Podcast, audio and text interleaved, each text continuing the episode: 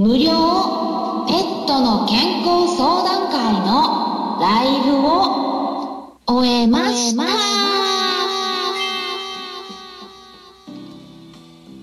こんにちは。サラホリスティックアニマルクリニックのホリスティック獣医サラです。本ラジオ番組ではペットの一般的な健康に関するお話だけでなくホリスティックケアや地球環境そして私が日頃感じていることや気づきなども含めて様々な内容でイギリスからお届けしております。はい。昨日ですねイベントが開催されました。はい。まあ無料のペットオンライン健康相談会です。夜の8時からは Zoom にてそして夜の9時からはスタンデー FM のライブという形で開催したんですけれども皆さんご参加くださり本当にありがとうございました。Zoom の方ではお顔を見せながらお話ししていってで皆さんそれぞれのご相談に対応させていただいたんですね。スタンレー FM のライブでもね事前にいただいていたご質問にお答えしていきながらコメントも拾ってそこからいただいてたご質問にお答えしていったのでちょっとねバタバタしてたかもしれないですね。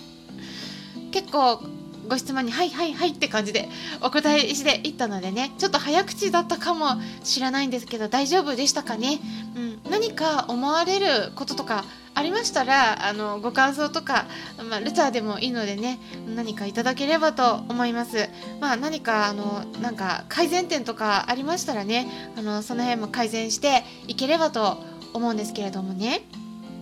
まあ、ご質問の数もね結局どれくらい答えてたのかなと思ってちょっと数えましたらね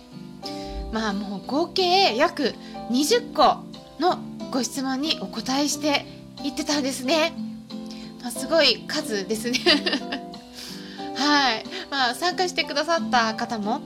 Zoom とスタンレー FM を合わせますと、まあ、合計約60名の方々にご参加いただいたっていうことではい、結構、まあ、短時間にぎゅっとね濃縮して、うん、皆さんといろいろお話しさせていただいて本当にたくさんの方々とお話ができて私も楽しかったです、まあ、前回も参加してくださったり、ま、私の方で日頃メール相談とかビデオ電話相談のね対応させてもらってる方もいらっしゃってまあ、久しぶりに直接お話ができたりもして本当に良かったなと思っています。他にもねご都合が合わなくてなんか参加ができないとかおっしゃってくださってた方も何人かいらっしゃったのでアーカイブを残しています。アーカイブの方はスタンデー FM の方になるので、まあ、そちらの私のチャンネルの方に行っていただければアーカイブが聞けるようになっていますのでね、まあ、トータル約スタンデー FM の方でも約1時間半くらいになったのでなんだかんだで結構伸びましてね。まあ、何かお家のお仕事などされてる時とかドライブ中とかあと、まあ、ワンちゃんのお散歩しながらとか何かしながらでも聞けるかなと思いますのでもしもご興味がありましたら聞いてみてください、まあ、そちらの、あのー、えーと、URL もね概要欄に載せておきますね。でそちらのアーカイブの方でスタンド FM の方でねお話しした内容、まあ、それで聞ける内容としてはねどんなことをお話ししていたか、まあ、簡単にお伝えしますと、まあ、ホメオパシーのティッシュソルトとか、まあ、具体的にねあの言いますとうんとこのホメオパシーに関してはあのこのご質問は7歳のアメリカン国家スパニュエルのワンちゃん男の子が2歳の時にワクチンを打った後に若年性白内障になってしまってでその後緑内障にもなってて目がほとんど見えないということででそのせいなのかもうなんか気にな気に入らない場合に恐怖心があるのか噛み癖が出てしまってるとで先住犬に歯向かうことがあるっていうご相談だったんですね。で飼い主さんがねあの仲裁にそこに入ると飼い主さんも噛まれてしまうと何回も噛まれてしまったことがあるということで、まあ、そういった声に利用できるホメオパティのレメディがないかどうかっていったご質問でした。はい。まあ、それもね回答について気になる方はアーカイブ聞いていただければと思うんですけれども。あとはねあのお答えしたご質問の内容としては、まあ、例えば糖尿病の子に対する食事のケアとかですね、まあ、どういう食事を与えていったらいいのか。あの食材についてとかですね。あとは目の眼球が勝手に動いてしまうその眼神。と呼ばれる症状が出ている子のケアについてですね。それからおしっこの pH と書いて pH と読むんですけれども、まあ、普通はねこれワンちゃんも猫ちゃんも数値はだいたい7以下なんですね。でもねそのあの今回ご相談された方の猫ちゃんはなんとねその数値が9だっていうことでうん9ってねかなり高いのでね、でそしてどうしたらいいかっていうそういったご質問もありました。あとはねえっとセニアのワンちゃんで腰が悪いんだけどこれ以上腰を悪くしないようにするにはどうしたらいいかっていうご質問とかですね。セニアのこのケアについてですね。それから、えー、おすすめのサプリメントについてのご質問もありましたね。最近やっぱね多いですね。サプリ系ね。私はサプリはね本当に品質すごいチェックしててあのこれはねお金を払わないと 見られないデータなんですけどアメリカの方で第三者の機関の方で検査してるところがねあるんですね。でその検査をした結果を公表しているところがあるのでで私はちょっとメンバーになっておりましてね。あのお金払ってるんですけど、はい、でそこでいろんなねサプリのデータを見てるんですね。で、まあ、そこで、えっと、もうこれならね絶対有害な物質は入ってないよっていうことで承認されたものがリストがあるのでね。でそこを見てあこれなら大丈夫だっていうのでね全部が全部日本で販売されてるものとは限らないんですけど大体やっぱりねあのペット用のものはね承認できなかったりやっぱどっかでちょっと引っかかったりしてるので大体人用のものなんですね私が紹介するの。うん、で今回もちょっとね紹介させてもらいました。うんえー、っとねアンチノールがちょっと高いお高いっていうことでね他にないかっていうご質問だったんですけど、まあ、アーカイブの方でねおすすめのサプリ特にそのオメガ3脂肪酸についてご紹介したんですね。で英語でねあの英語の商品なんでただ英語で検索すると Amazon で出てくるんですけど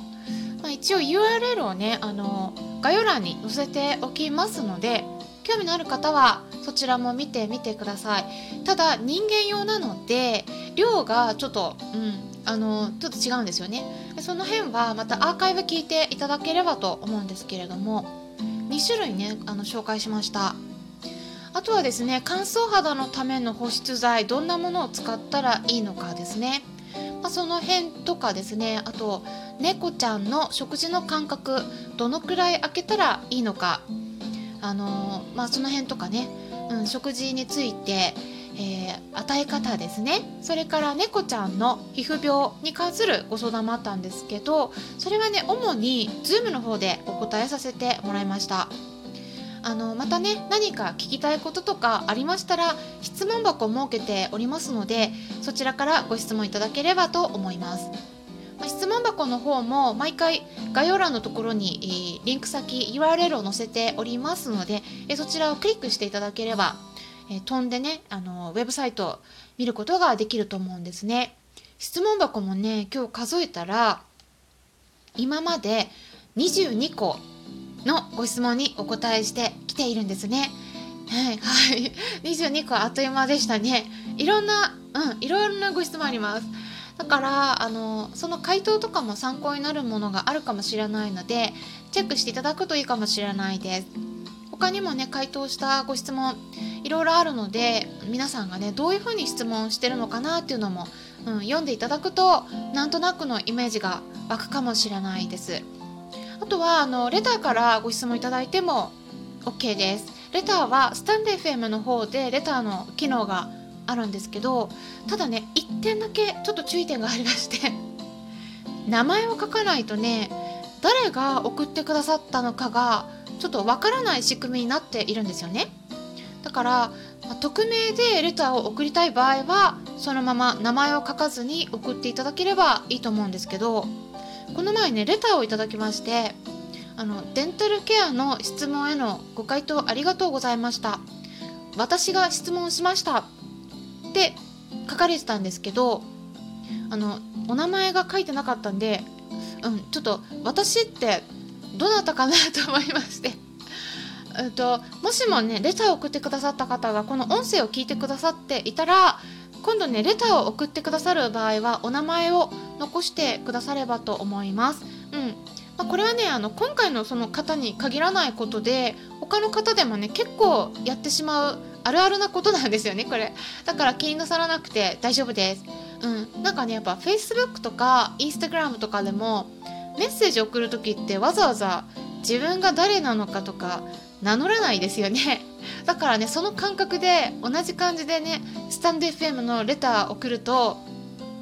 これね名前がね書いてないとこれ誰から送られたのかがねわからない仕組みになっちゃってるのでうんあのそこら辺ねちょっと、うん、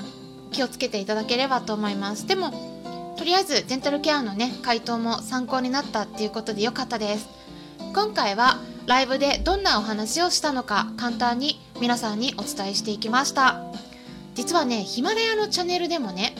スタンデー FM の方でもトータルで再生回数がもう少しで2万回いくんですね。そしたらね再び感謝企画のライブができるんじゃないかなと思います。なので皆さんの周りでもペットを飼っていらっしゃる方いたらぜひご紹介いただけたら嬉しいです。それではまたお会いしましょう。ホリスティック獣医サラでした。